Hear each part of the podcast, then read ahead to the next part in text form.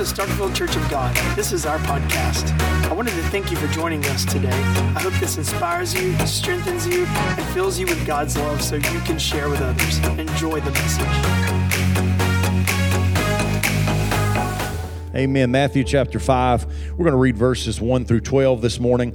I'm going to read from the NIV. It says this, "Now, when he saw the crowds, he went up on a mountainside and sat down. His disciples came to him, and he began to teach them, saying, 'Blessed are the poor in spirit, for theirs is the kingdom of heaven. Blessed are those who mourn, for they will be comforted. Blessed are the meek, for they will inherit the earth. Blessed are those who hunger and thirst for righteousness, for they will be filled. Blessed are the merciful, for they will be shown mercy. Blessed are the pure in heart, for they will see God. Blessed are the peacemakers, for they will be called sons of God. Blessed are those who are persecuted because of righteousness, for theirs is the kingdom of heaven. Blessed are you when people insult you, persecute you, and falsely say all kinds of evil against you because of me. Rejoice and be glad, because great is your reward in heaven, for in the same way they persecuted the prophets who were before you.'" I'm going to start a series this morning that'll go over the next few weeks on Jesus' teaching on what we've come to know as the Beatitudes. Would you stretch your hands and pray for me as I do the same for you? Heavenly Father, we just thank you for your spirit in this place today. Thank you for everything that has gone on, the worship and song and music, Sunday school classes that have happened. Thank you for the worship and tithes and offerings. And now we come to this place in the service where we pull ourselves up to the master's table. And Lord, we just ask that you'd have your way. Lord God, we're going to sow seed here today, and I pray that the seed would fall onto good ground and bring forth a harvest 100-fold. I pray for every person under the sound of my voice here in this room, listening by podcast, open their hearts, their minds, their spirits. Lord, do what only you can do in their lives right now. In Jesus' mighty name, I pray that you'd help me, God. I can't do this on my own. I'm only an earthen vessel, imperfect in so many ways, and I rely on your strength. I pray that your word would be like fire shut up in my bones today, Lord. Let me preach like a man from another world. God, I just thank you and praise you for all your blessings. Father God, as we stand here today, I'm fully aware this is the 21st anniversary of one of the worst tragedies in the history of the United States of America. Father, there's still families, God, that are hurting because loved ones that were lost in those towers. Not only those that were lost in those towers, but those as war ensued, Lord. I just pray for your comfort. I pray for your peace. And Lord, all I know to do is to pray what you did, Lord. Your kingdom come, your will be done on earth as it is in heaven. Father, I pray that you just wrap your arms around us, Lord. Help us, oh God, to be lovers of peace. Lord, we just thank you and we praise you for all your blessings in Jesus' mighty name. And everybody in the house said, amen. I want to start a series this morning called the Beatitudes. Everybody say the Beatitudes. The Beatitudes is part of probably Jesus' most famous teachings. It's included in a whole on what we would call the Sermon on the Mount. Anybody ever heard of the Sermon on the Mount before? How many ever heard of the Beatitudes before? And so the Beatitudes are a part of the Sermon on the Mount. And in chapter 2, Matthew had paralleled Jesus with Moses. And he points out at this time that Jesus is, of course, greater than Moses. Now, most of you, if you study the Bible very much at all, you've probably heard about, and if you've heard me preach a time or two, I mention of how there are many things in the Old Testaments that were types and shadows pointing toward what was going to come to pass through Jesus Christ and in the Old Testament. How many of you know today that Moses was a type? He was one of those types of Christ in the Old Testament pointing toward what was going to come, what Jesus was going to do. And Matthew then confirms that in chapter 2, paralleling Jesus with Moses. But how many of you know today that the shadow is not nearly as great great as the actual thing. Come on, somebody. Now, you can stand somewhere and you can cast a shadow, and I'm probably not the best one to do this. I could probably take somebody a lot more better looking like my wife, and you could take her and put her, and you could have a shadow of her, and it would give you some idea of who she is or what she might look like. But if you know, the shadow is nothing like the real thing. And so Matthew gives us then this confirmation that yes, Moses was a type, a shadow of Jesus pointing toward him coming, but of course we know that Jesus is greater than Moses. In fact, how many of you know today that there ain't nobody better than Jesus here? There is nobody that has ever been that is greater than Jesus Christ. He is the best that has ever been. And so as Matthew talks about this, the parallel, I believe, at this point is no accident. Because of this parallel with Moses and the fact that Moses gave the law from Mount Sinai, it is probably no accident that Jesus then begins his teaching on ethics of the new kingdom on the side of the mount. You know, it's things like this. I know you say, well, Pastor, is this really important? Honestly, I think it is, because it's one of those things that just over and over confirm to me how great God is and how much of a plan He has, that none of this stuff is coincidence. Amen? None of this stuff just happened. It all was in the plan and the purpose of God. It was in the plan and the purpose of God that on the side of Mount Sinai that Moses would stand there and give Israel the Ten Commandments, those bedrocks, those cornerstones of law, of how we should act, of how we should be, our ethics in a sense. And I don't believe it's any accident then that thousands of years later, when Jesus Christ would come, the one that Moses was a type of, that Jesus, the true fulfillment, would come. And what would he do? He would stand on the side of a mountain and he would teach and he would preach about the ethics then of the new kingdom that is coming and is here now, and he was ushering in. Now, there are some that believe that the requirements that Jesus gives in the Sermon on the Mount are impossible to keep, and they simply describe how God's kingdom will be in its end-time fulfillment. However, the consensus of the church, both ancient and modern, is that Jesus considered the ethics in this sermon possible to observe by the power of God's grace. Now, I'll stand up here and tell you today, you can't do it on your own. Now, I wish you'd look at somebody beside you, make sure they're awake, and say, you can't do it on your own. What we're going to talk about over the next few weeks, you can't do it on your own. But however, I do believe that it's through the grace of God that you can do it. Now look at that same person, make sure they're still awake, and say, but you can do it through God's grace. You see, I need you to hear me today and listen to me about something about grace, because grace is much more than just the forgiveness of sins. It is also the power not to sin.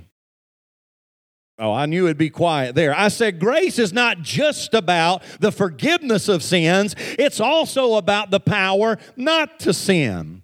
Now, we love to talk about grace in the sense, and thank you, Jesus. I am thankful that, yes, grace is certainly about the forgiveness of sins. It's only by the grace of God that He has forgiven me of my sins. But I can't rightly stand up behind the pulpit as a preacher of the gospel of Jesus Christ and simply say, grace is only about the forgiveness of sins. Absolutely not, because grace is just as much, if not more, about giving you the power not to sin. Now, I'm not talking about you're ever going to be perfect or I'm ever going to be perfect here on this earth, because thank God that's where that grace to forgive sin still comes in. But I also believe as men and women of God, maturing in Christ, disciples of Christ, following after Him, that I believe that we will grow in Christ, be strengthened in Christ, and by the grace of God, I don't have to live a life of sin. I don't have to mess up all the time, that He will give me the strength and the grace and the power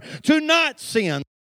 So let's look at this. If you're a note taker, this is still, I'm going to be honest. Some of you are going to get nervous because when I get to the point and I only start on the first one, you're going to be like, oh, Lord, we're going to be here till tonight. I'm actually going to hit only one, the first one of the actual Beatitudes, because I want to build a foundation, give you a background here. The name Beatitudes. These pronouncements get their formal name from the Latin word Beatitudo, which is how the Vulgate, the Latin Bible, let me stop for just a second and just remind you, give you a little quick teaching. I know some of you here know this, but some of you may not. How many of you know that the original New Testament, it was written in the Koine Greek, the common Greek language? When Matthew wrote this, he was writing this in Greek.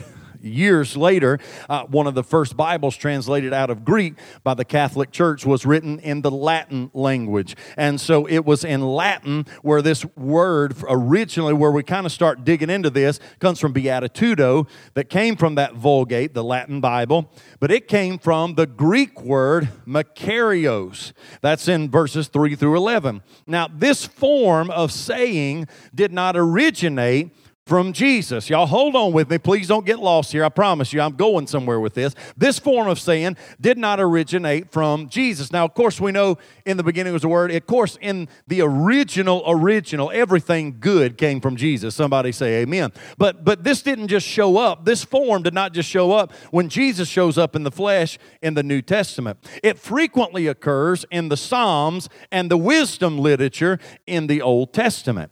And while the form and the spirit of the Beatitudes come from the Jews, the uniqueness of Jesus' teachings show that he brought their form and their spirit to fulfillment. That's why Jesus said, I didn't come to destroy the law, but I came to fulfill the law. You see, what Jesus began to do on the side of that mount that day was he began to take in the same style, in the same form, that which they were familiar with, and now he begins to say, yes, I gave you this a long, long time ago, and this is what you had to work with, but now I'm about to tell you how this can be even better, how this can be even more improved. Oh, aren't you glad for Jesus taking that and improving it and blessing it and showing them that I'm going to bring fulfillment to what you've seen. You've tried to live like this for years, but you've not been able to. You've tried to fulfill the law, but there was just no way that you could fulfill it. But now through grace, through Jesus Christ and His grace, you're going to be able to begin to live this through my Spirit. So each beatitude includes three sections. There is the state. Now, when we preach it from this, we always tend to say blessed, because that's just the tradition of how you can say it blessed, you can say it blessed, however you want to. There is the state, there is the condition, and then there is the reward. So let's stop for a second and let's back up, because I told you we get this name Beatitudo, comes from that Latin Bible, but that comes originally from the Greek word makarios, which is what this was originally written in. So let's go back to that original and really begin to dig down into this. So y'all don't freak out on me. Don't go to sleep on me. Let's go. We're going to get going here. I'm just laying. Somebody look at your neighbor, shake him, say he's laying a foundation.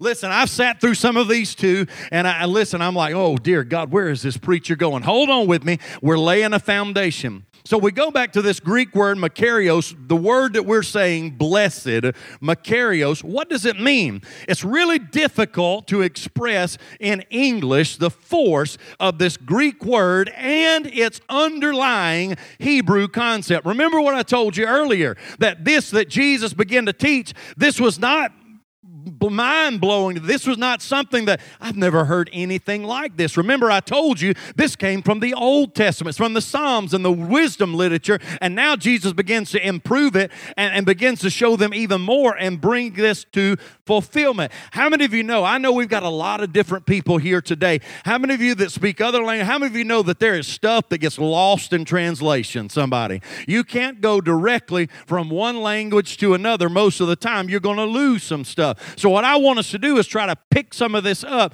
and get what this word makarios means. Translations vary. They vary from blessed to fortunate to happy to well off and even congratulations.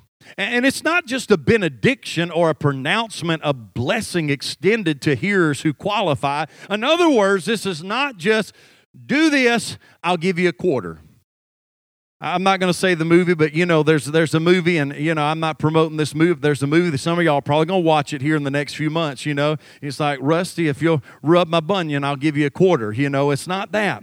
It's not that thing that you do that. No, it's not that kind of thing. It is a statement of reality or essence of those who exhibit the virtue mentioned. Example is this. We're not going, do this, I'll give you a quarter, but we're saying it more like this. If you exercise regularly, you'll be a more healthy person. In other words, what Jesus is trying to do here and what so many people get tore up about and lose is, and people say, well, you know, I don't just want to go by a list of rules and regulations. Well, let me tell you, this is what Jesus is trying to get through to you. Jesus doesn't want you to just simply try to go through a list of rules and regulations. No. What does he want to do? He wants to change your very essence, your very being. He wants to change who you are on the inside. In other words, given back in the Old Testament when Moses stood on the side of the mountain and said, thou shalt not kill. What Jesus is wanting you to do, and even though I'm sure that every one of us at some point or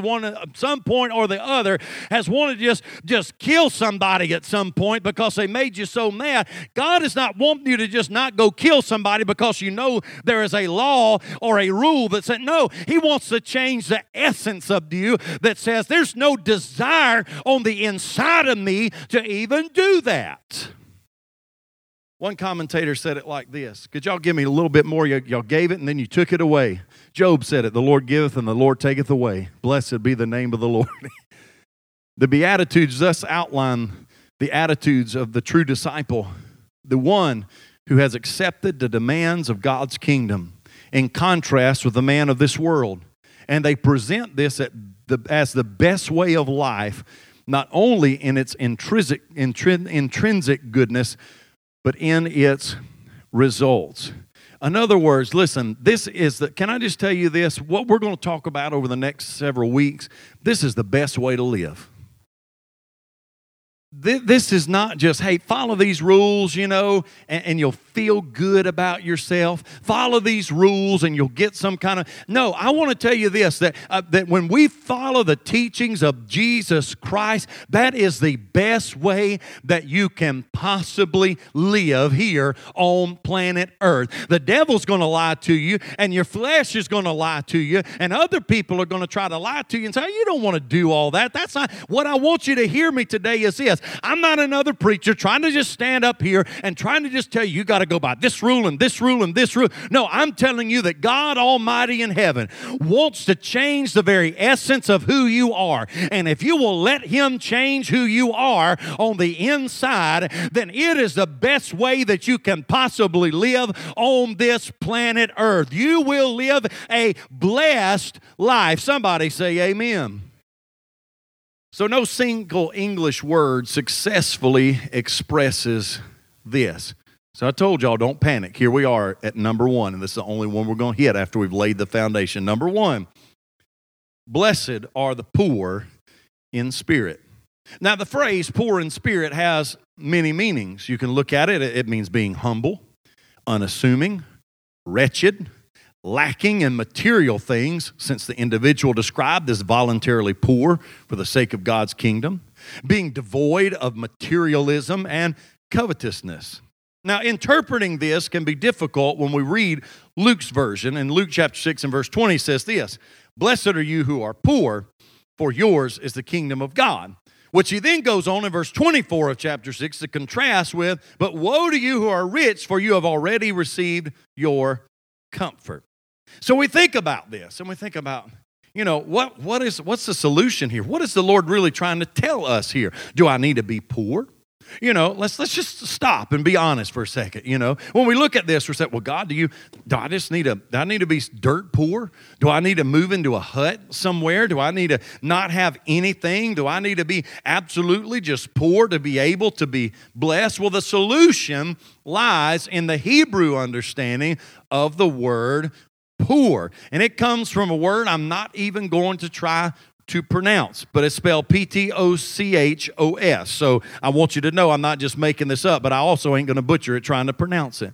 So when we begin to understand, of course we know Jesus here is a Hebrew, and he's teaching to many Hebrews. And so as he uses this word, they're using their understanding of this Hebrew concept of the word poor. Now, it can refer to a socioeconomic understanding. So in other words, yes, it can understand. Can I just say it like this? It can refer to the fact you are broke as a convict. Broke as a joke. However you want to say, you are overdrawn on your checking account. You ain't got nothing. Yes, it can refer to a socioeconomic standing. But the word poor in the Hebrew understanding also connotes a dependency on another person who can call one to account for his or her actions. And I believe that is what God is trying to get through to us here. That the psalmist often expressed their dependency on God in terms of poverty. In other words, even a king should see himself as poor as he stands before God. You see, David was a king. David was a very rich man, but even as he wrote in the Psalms, he would often express his dependency on God in terms of being poor. I told you here that this is referring to the fact that you are dependent on another person who can call one into account for their actions. In other words, you could be living in a palace. You could be eating the best food. You could be driving the best vehicles, or in this time, riding the best horses, or whatever it may have been. But the fact of the matter is, it wasn't because of you that you had it, because the one who owned it could call you on the carpet at any moment. Can I just tell you this? How do you be poor in spirit? How do you still have a little money in the bank, a little money in your pocket, and still be considered poor in spirit? I tell you, it's by this way that you realize that everything that you have, God could call it back in a moment. I know that I joked a little bit just a second ago about Job, saying the Lord gives and the Lord takes away. Job was a wealthy man, but in a moment, in just a few hours' time, he went from being one of the most wealthy people on the planet to being one of the most poor people on the planet when God called it back. Can I just tell you something today? I want to be poor in the spirit in the fact that I've got to realize that anything I have, yes, it may have taken some hard work. Yes, it may have taken some determination, but ultimately my source is the Lord. I believe what the Word says, that promotion doesn't come from the north, the south, the east, or the west, but promotion comes from the Lord. That every good and perfect gift, everything that I have that is good, God has blessed me with it.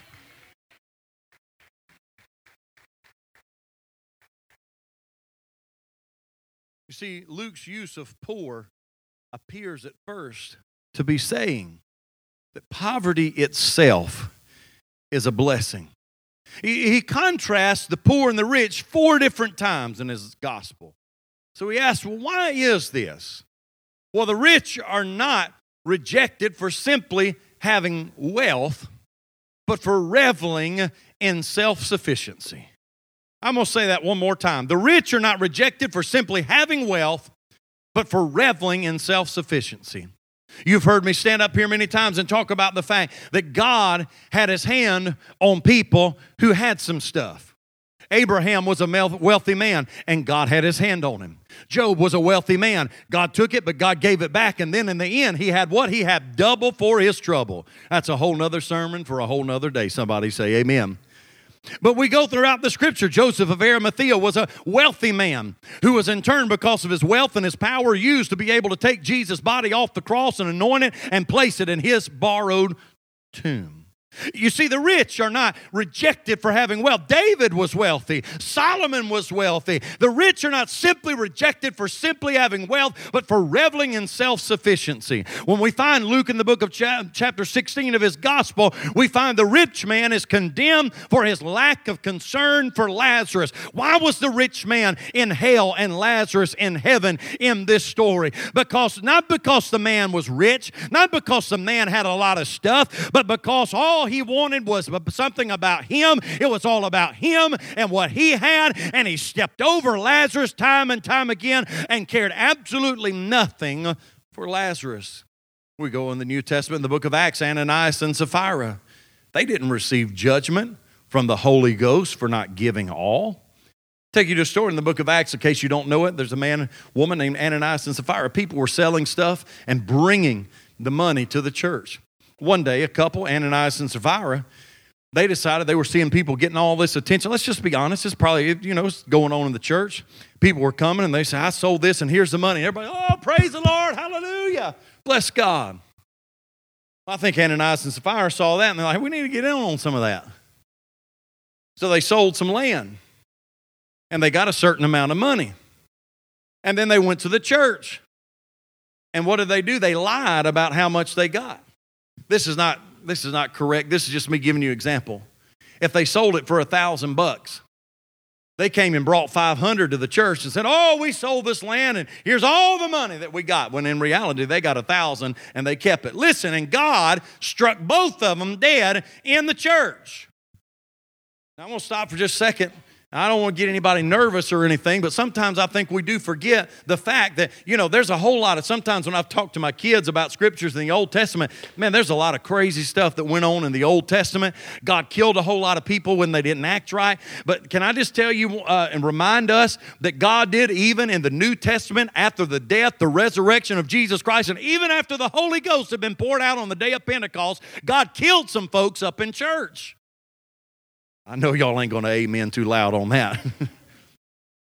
But the reason that he did was not because they didn't give it all, but it was about lying about that they did.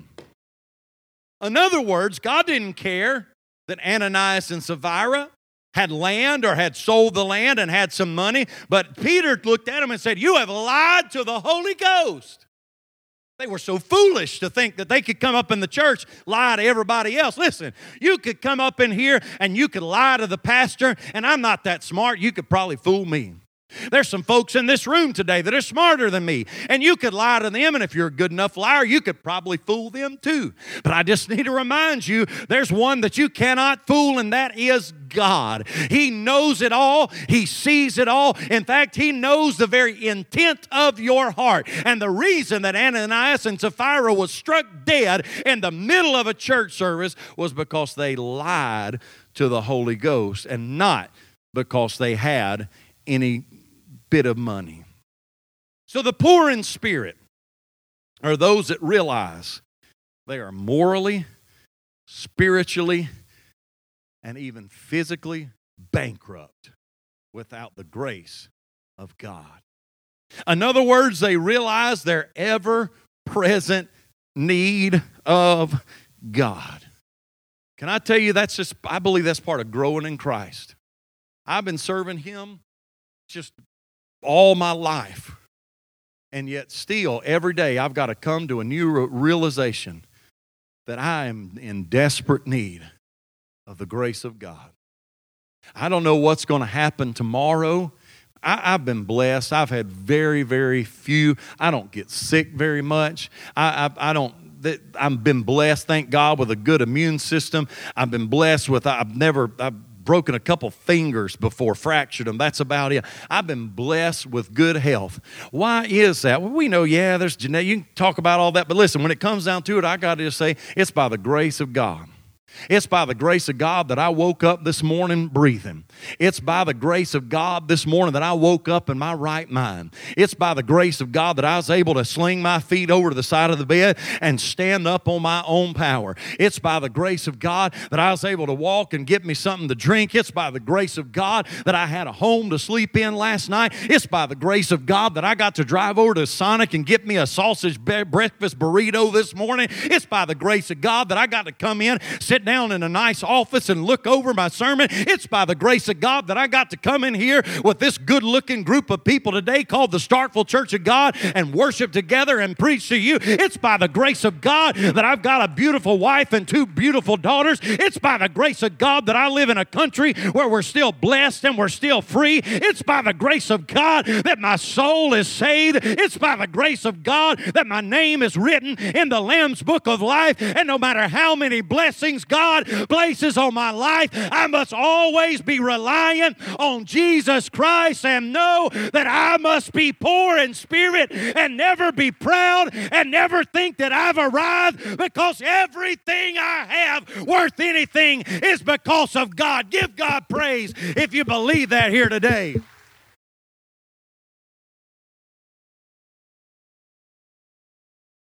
I forgot to turn around and tell y'all till I just turned around. This is a, nobody knows exactly where, but this picture on the screen is a picture of the general area where they believe that Jesus was. In fact, this building on the right of this picture is the church. I believe they call it the Church of the Beatitudes. And if you see that inside part there, it is a octagon. Octagon is 8, isn't it? Yes.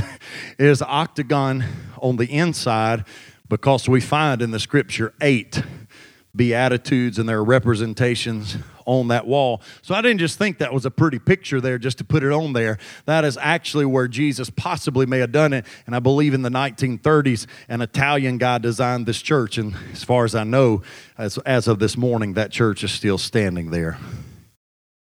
So we find we have an ever-present need of God as being poor in spirit. We see that the kingdom of heaven, then, what is, I told you that there is the blessing, we find there is the condition, and then we find that there is a reward. So we find what? Blessed are the poor in spirit, for what? Theirs is the kingdom of heaven. So the kingdom of heaven belongs to them that are poor in spirit. When one is part of a kingdom, one has a king. Now, we as Americans don't particularly like the idea of a king. Now, please stay with me. Nobody get mad at me. I regret the passing of Queen Elizabeth. I as far as I know, she was a great queen. But listen, I've never understood Americans' infatuation with the royal family. I know everybody, all the women used to, some of y'all young folks, y'all have no idea. But how many of y'all are old enough, you remember when Princess Diana had the wreck and she died, everything that happened. Listen, I'm not being unpassionate, unconsiderate about people dying and all that. What I'm telling you is, listen, as a red-blooded American, in history, I wasn't around. I'm not that old, but I believe in 1776 is when we decided we didn't want a king anymore. We didn't want taxation without representation. And so there was that whole thing that happened, the Declaration of Independence. We decided we didn't want a king. I've never been fascinated with the royalty and all that kind of stuff. It seemed like they've been putting up a bunch of money for folks that don't do anything to me. But, hey, I'm getting in the flesh now. Say, Lord, help him.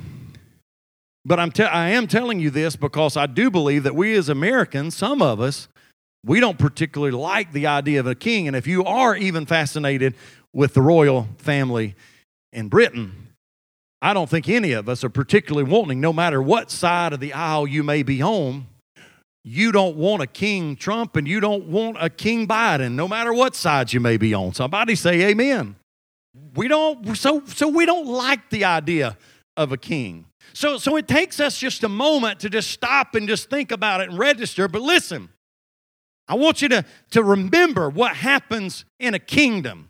If we're going to be poor in spirit and the kingdom of heaven belongs to us, then we need to realize that everywhere there's a kingdom, there's a...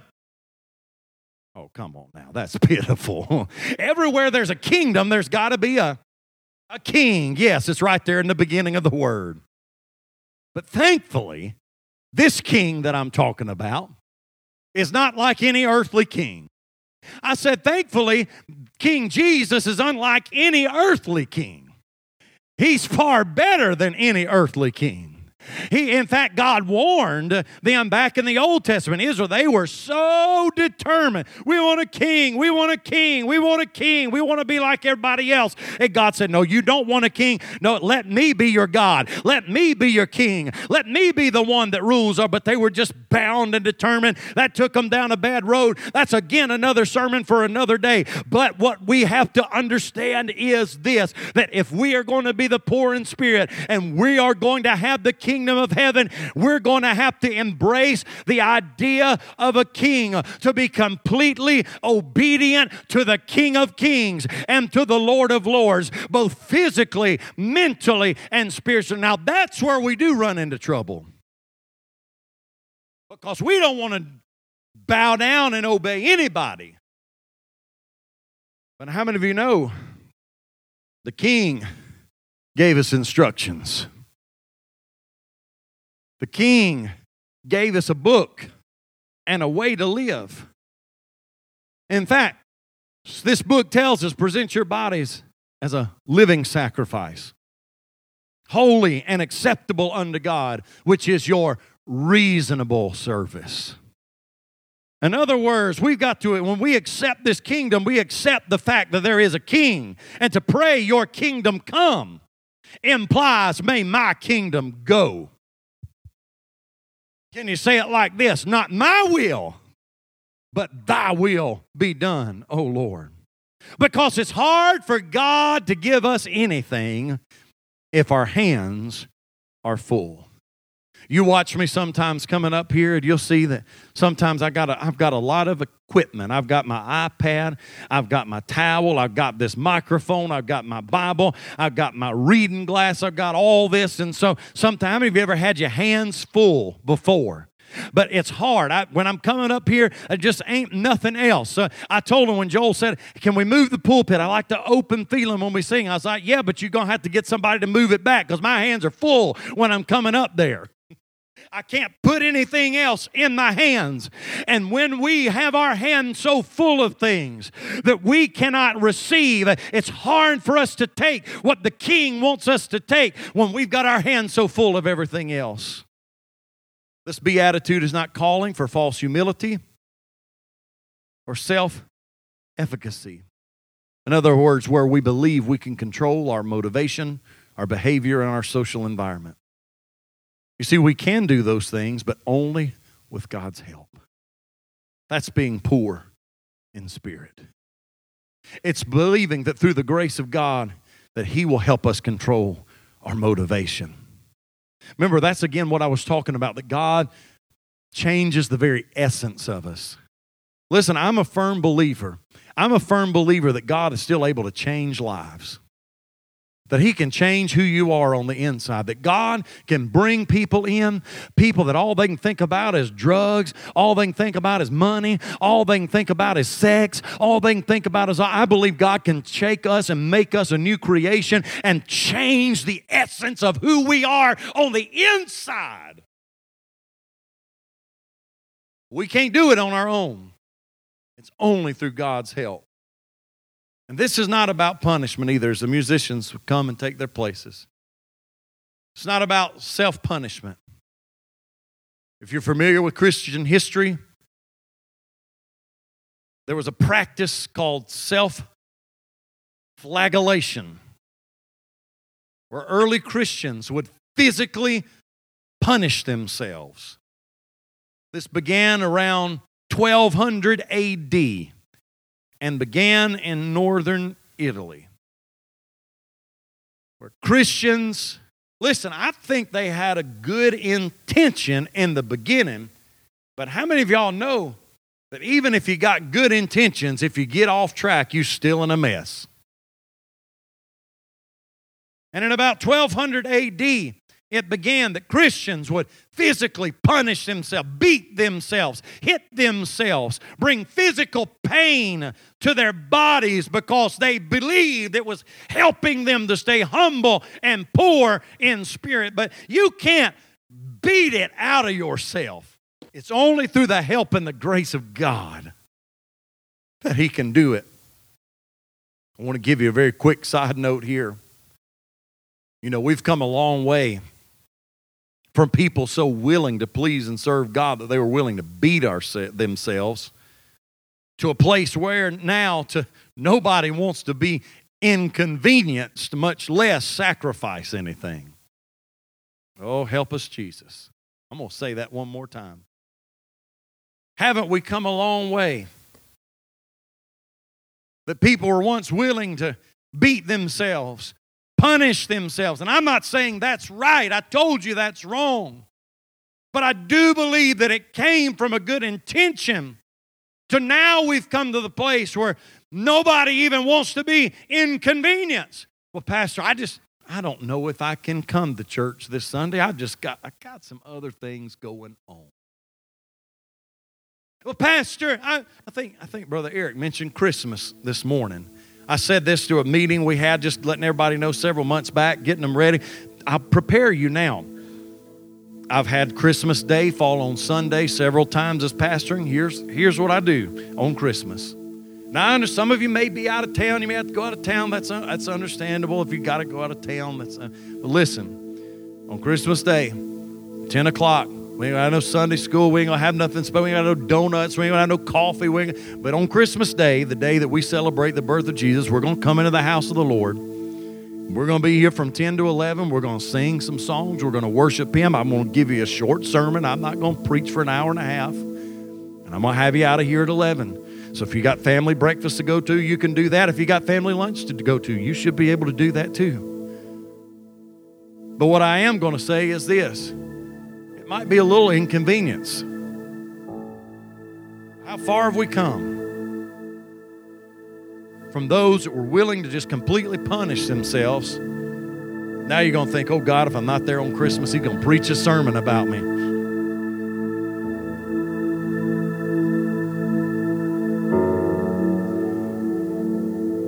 How far we've come. Blessed are the poor in spirit, for theirs is the kingdom of God. It's an attitude of humility and reliance on God instead of on what we can do for ourselves. And when we do,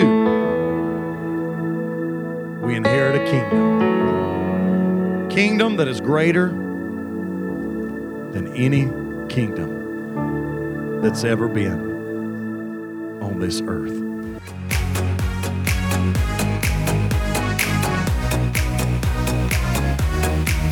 Thanks for listening to our podcast. To find out more about us, follow us on social media at Starkville COG. Special thanks to those who generously support this ministry. If you would like to give, visit us at starkvillecog.com/give. And if you've enjoyed the podcast, please subscribe. Thanks again for listening. We'll see you next week.